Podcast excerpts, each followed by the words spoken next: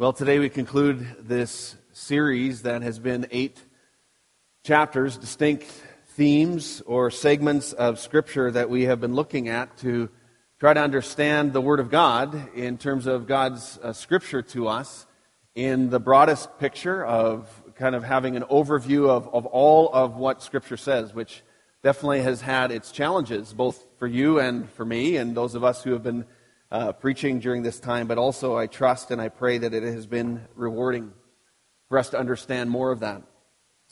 One of the primary purposes of this series has been to understand that the Bible isn't uh, just a book of random stories, but that it is 66 books uh, put together by the Spirit of God that tell one big story, that tell one grand, true story, one grand narrative that, that speaks from the very beginning of time through to all of eternity that we'll see today.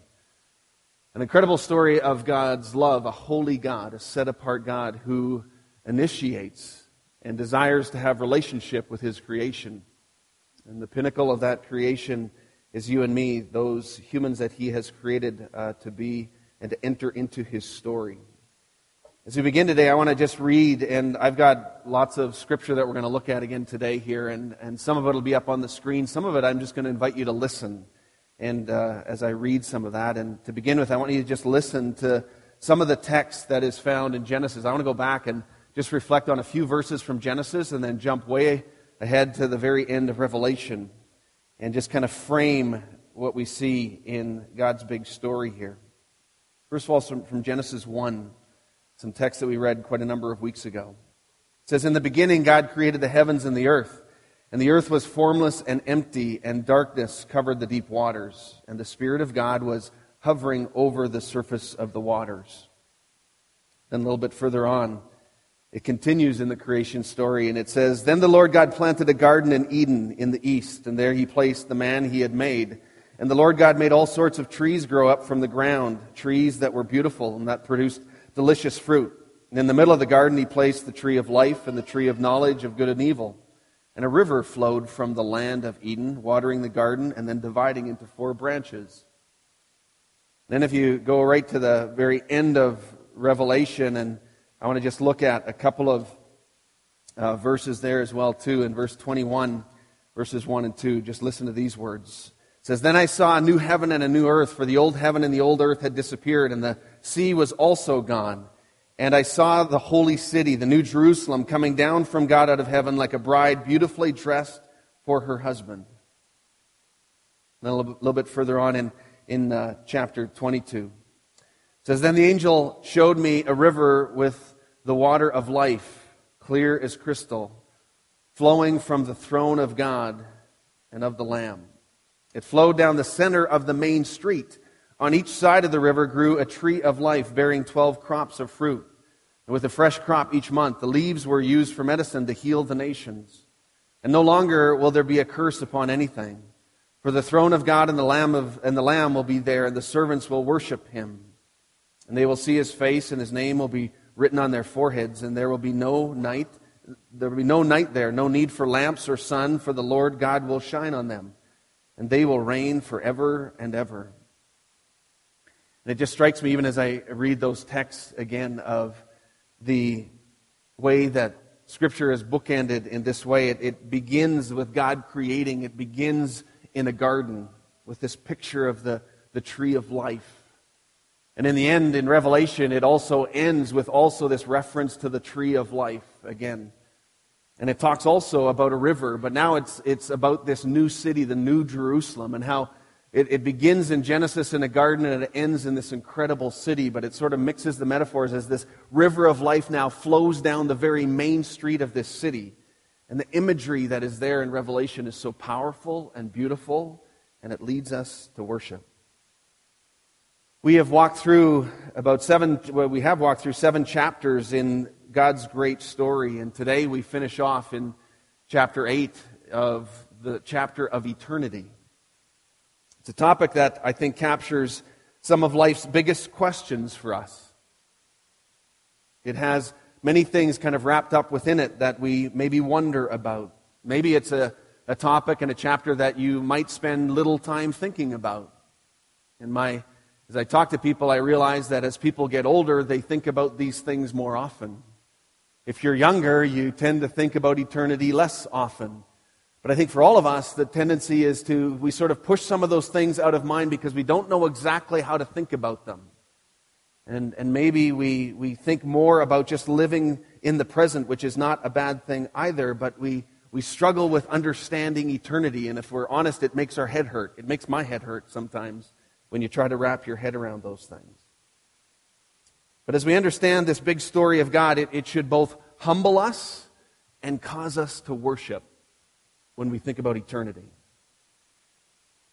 It humbles us because, first of all, we realize that our life is but a mist. It says that in Scripture. It describes that in different ways throughout Scripture. In James chapter 4, verse 14, it, it where uh, James is talking about our lives and our plans and how we have a tendency to sort of plan our next steps and tomorrow and all those things.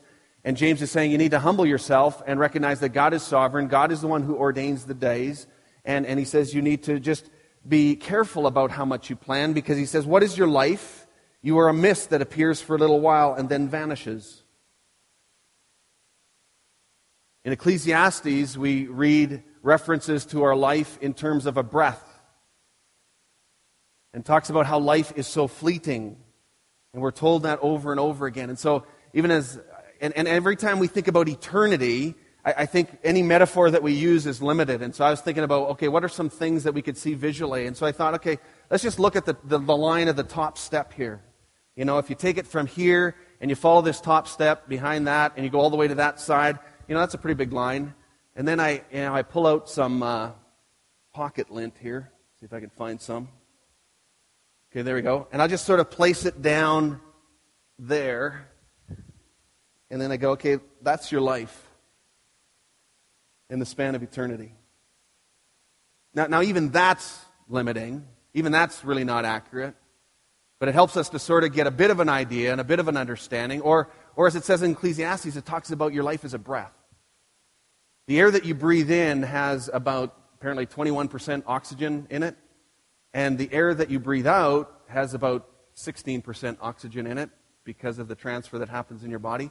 So if you think of if you think of your life as like oxygen and a breath, now let's this is linear. Now let's move away from linear and let's go a little bit different. And let's imagine that eternity is all the oxygen in this room, okay? Pretty big room. Okay? It's all the oxygen in this room. And then as Ecclesiastes says, it says that your life is merely a breath. See, there it is. You see that? I mean, I only do that to help us to try to get our heads around a little bit. Okay, so here's your life in comparison to all the other oxygen in the room. That's eternity. Even that doesn't work. But it gives us a glimpse. It gives us just a little bit of an idea of some of what eternity is like. And so when we read the imagery and we read the language in Scripture and we try to get our head around things that our finite minds cannot understand or comprehend, it's challenging. There's no doubt about it.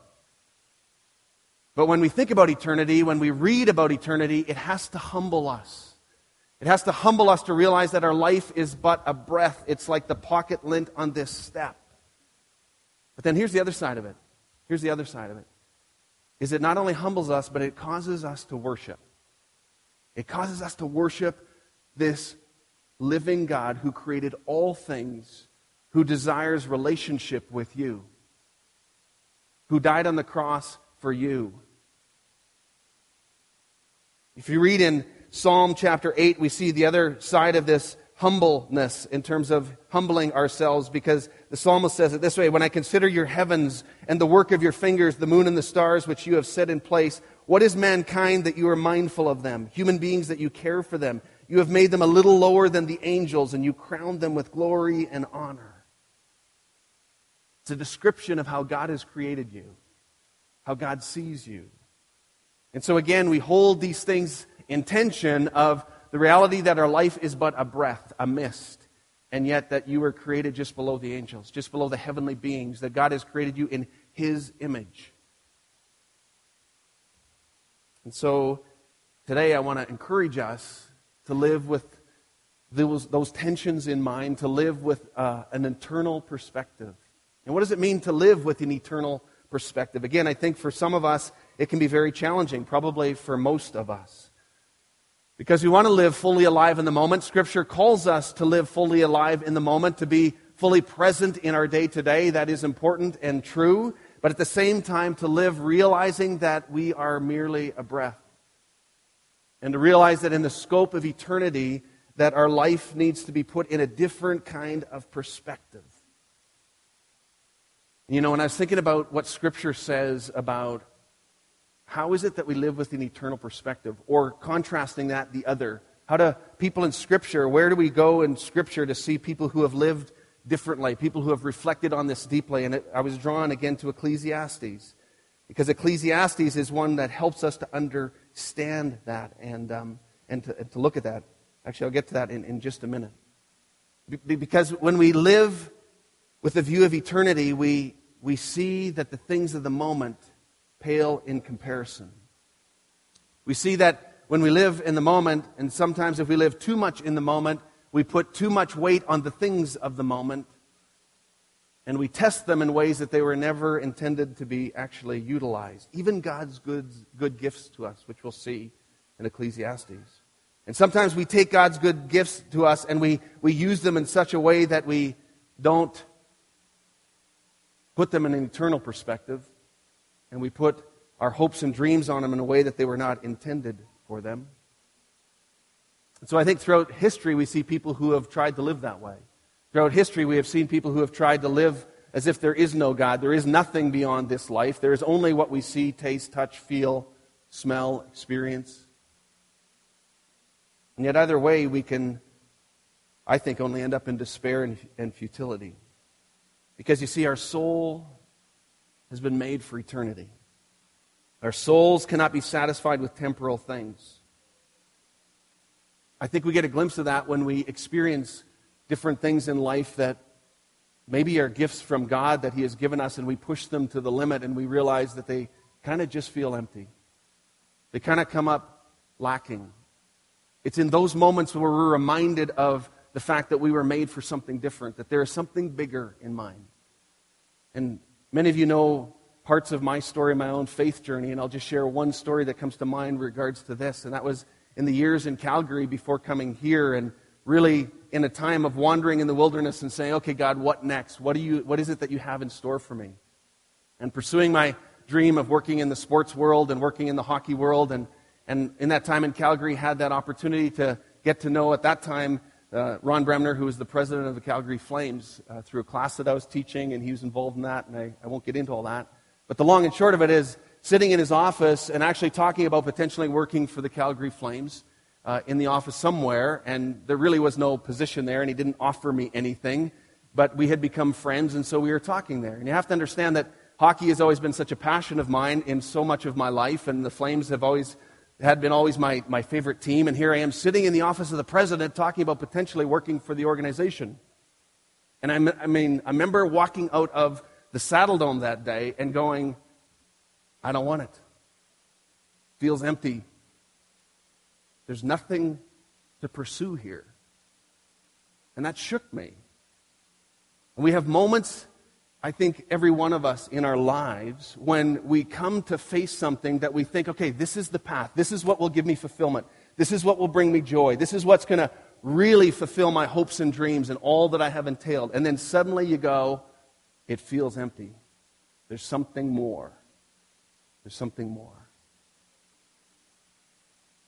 In Ecclesiastes, the author tests these things, these worldly pleasures, deeply in pursuit of earthly wisdom and knowledge, of which he had more than others. He comes to the end of that and he concludes it this way in Ecclesiastes 1:17. He says, "So I set out to learn everything from wisdom to madness and folly, but I learned firsthand that pursuing all this is like a chasing the wind." Then he pursued the earthly limits of power, and he found this too was meaningless, like a chasing after the wind.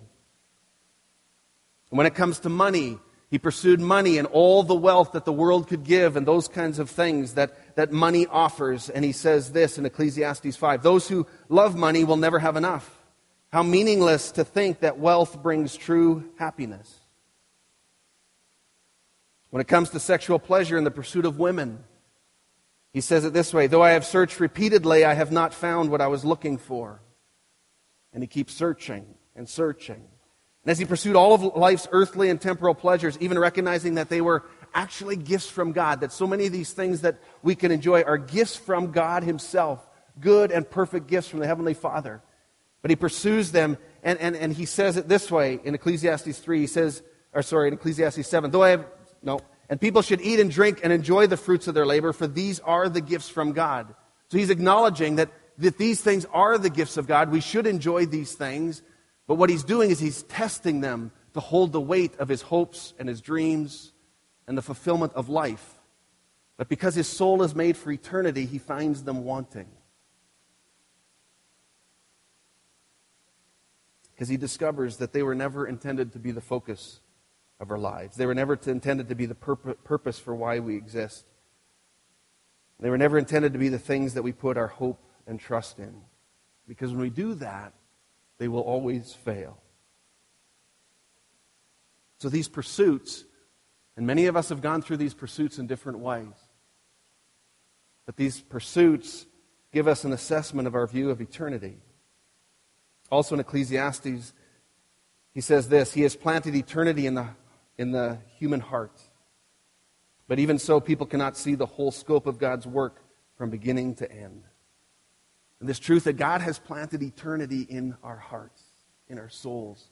We were created for that. That's something that we really do not understand. But that is the longing that we have deep within our souls that we often don't understand what it is as we pursue the things of the world that come up empty. Jesus said it this way in John chapter 17. He said, And this is eternal life, that they know you, the only true God, and Jesus Christ, whom you have sent. In other words, Jesus is saying that eternal life doesn't just start after we die, but our eternal life starts now. It starts in this relationship with the living God, with Jesus Christ Himself, that you can begin this eternal life by knowing Jesus and living with that eternal perspective right now, knowing the eternal God personally. It changes how we live. Now, not only are we called to live with an eternal perspective because it changes how we live today, but we also need to recognize that there's also eternal destination. You know, the world tells us something different. The world tells us that there are many roads that lead to God, and all roads are the same, and they will eventually lead us to the loving God that accepts all people. And on the surface, that kind of seems right and fair, and you sort of go, maybe that makes some kind of sense, but there's one flaw in this thinking. Because the road to God isn't a road at all, it's a person. It's found in Jesus Christ. And it strikes me as you, as you compare world religions and you compare different ways of thinking about who God is and understanding that, that you soon realize that they are very different. And when you get to the very core of different world religions and start to understand them more deeply, you realize that there are very different worldviews, very different God views, very different eternity views, very different fundamental views on all kinds of things. And you have to recognize this reality that somebody's wrong. It can't all be true. We have to explore this to the deepest levels and have to start to understand and look for answers because you kind of go, no, Scripture says something very different. Acts chapter 4, verse 12 says, And there is salvation in no one else, for there is no other name under heaven given among men by which we must be saved. And it's pointing to Jesus, the one who rose from the grave.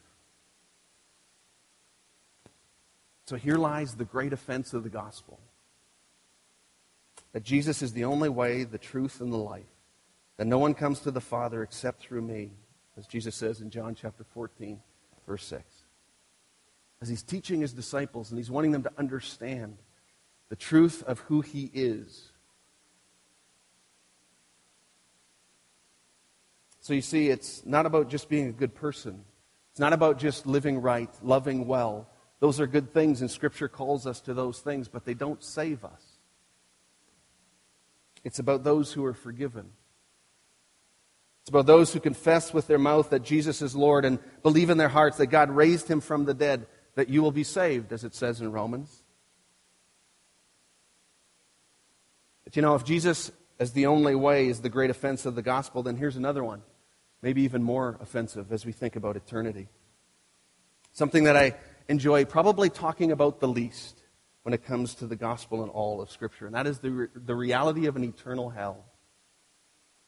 We love to talk about heaven, but hell not so much. We love to talk about heaven, but hell we just sort of disregard in many ways. And yet you cannot read Scripture without seeing this reality throughout this story. Again, things that we do not fully understand, but we cannot disregard.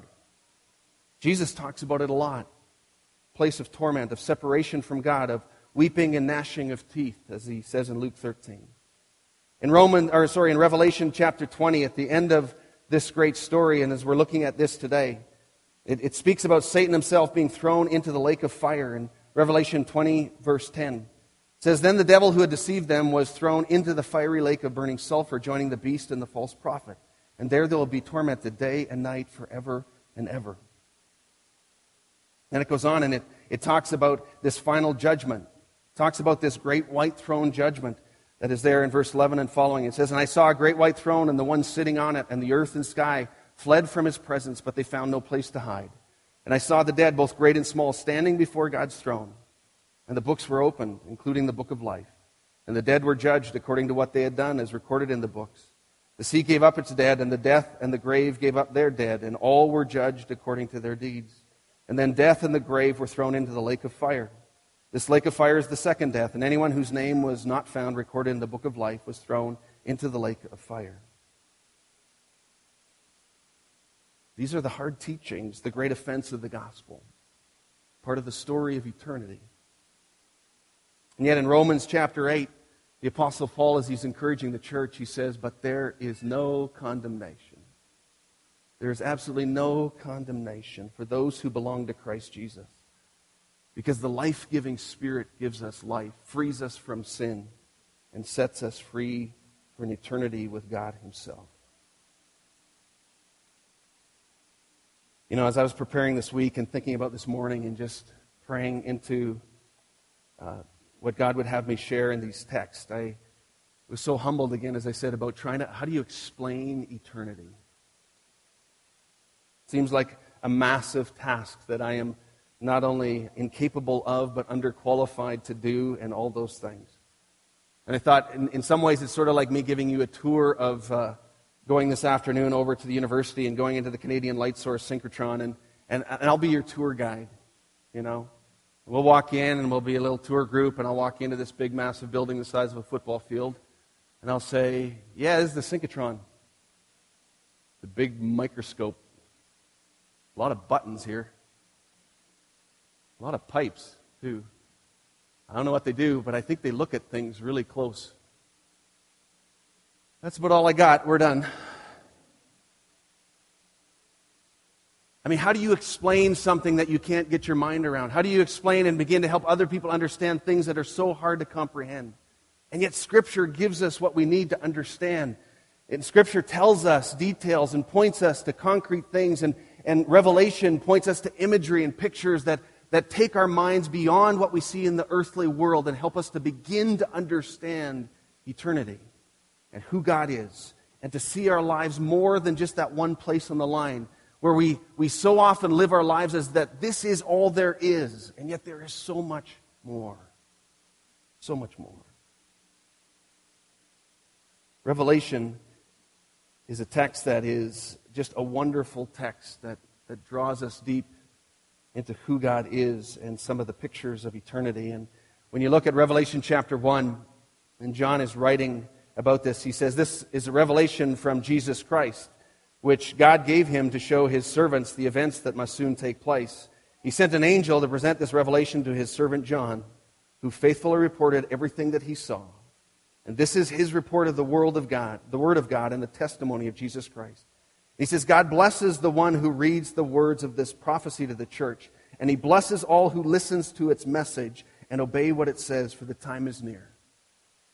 So even as we read these words, I love that picture and that truth that God blesses us, blesses me as I read these words to you, blesses you as you listen to these words, but blesses us as we obey these words. And this theme that comes through over and over again of this perseverance theme that, that, that John is writing to the churches that are there, that are being persecuted by Rome, that they are trying to understand how to live as an oppressed people. I mean, Revelation is not a casual or a light read, but we can understand it. Written to these seven churches that are today in modern day Turkey. These churches that do not exist there in those locations, at least in the same way in that era, that place of, of Turkey today. Where it says in Revelation 3:13, anyone with ears to hear must listen to the Spirit and understand what he is saying to the churches. And Jesus is speaking to these churches, and I believe such powerful messages for the churches of today as well too. He's saying, Have you lost your first love? Have you gone cold? Are you missing the point? Are you distracted by the things of the world? I'm calling you to persevere, to stay strong, to stay focused on the things of God, to understand who God is in the bigger picture. You know, the book of Revelation is one where people have tried to use it to explain end time dates and to sort of fix a date that, well, this is what is meant here, and this is when the world is going to end. They've had to readjust those dates often, many times for some. Commentator Terry Muck says this in a quote. He says, No book in the Bible has been interpreted, interpreted as variously as Revelation. People have interpreted it so many different ways, so many different things. But Revelation is a call of how to live now. It's a call to live in perseverance because of the eternal perspective. It's a call to live in the midst of challenge and in an evil world. It's a call to be reminded that there is much more going on than what we can see in our physical world. That there is a very real spiritual world that we do not fully understand and do not fully see.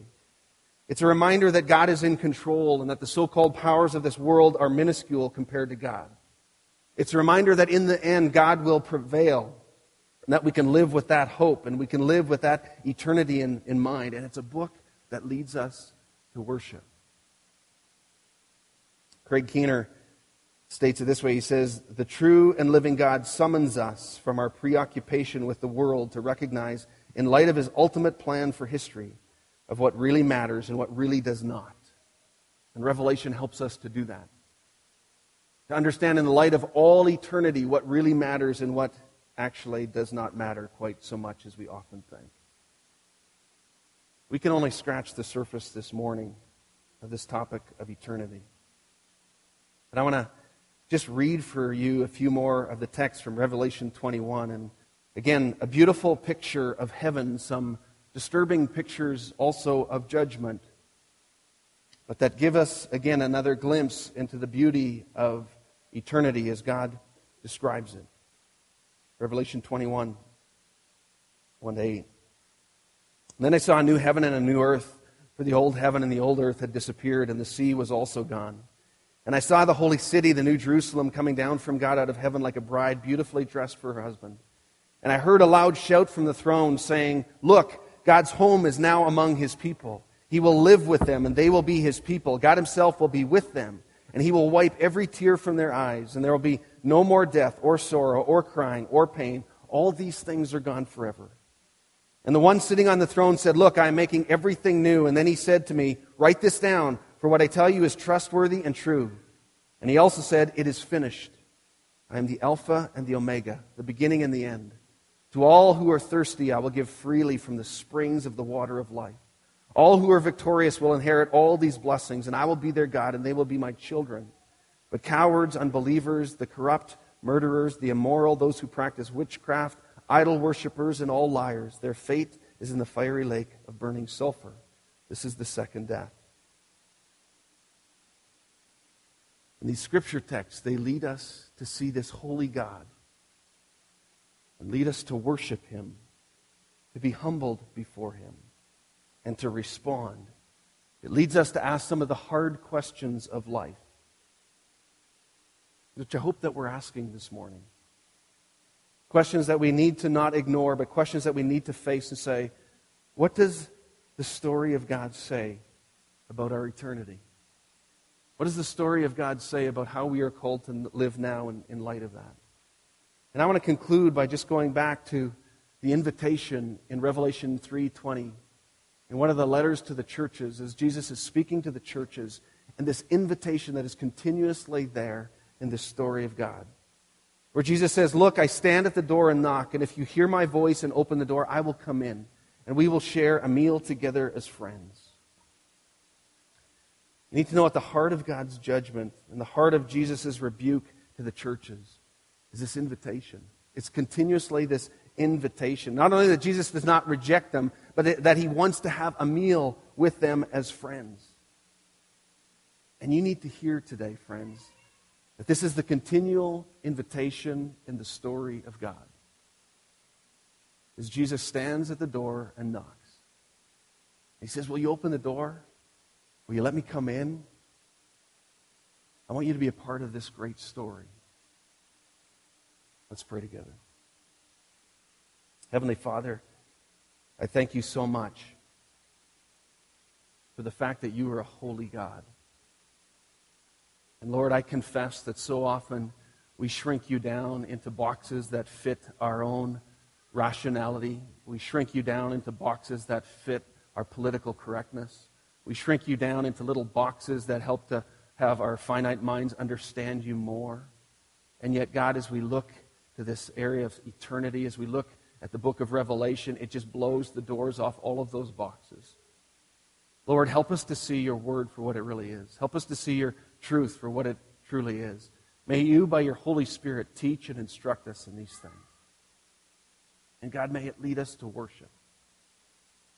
And Lord, I pray for each one here who has maybe been resisting that knock at the door. God, that they would be just compelled by your love and by your Holy Spirit to fling the door open wide and say, Lord Jesus, come in. Change me, transform me, redeem me. And Lord, I pray that for each one that we would understand more through this series our own story, but that we can do that because we understand it more in light of your great story. And so, Father, I pray that through your Holy Spirit, you would do a very unique work in each one of us as you would want to do. Thank you, Lord Jesus, for all that you have done, for reconciling us to the Father and giving us hope for an eternal future with you. We pray this in Jesus' name. Amen.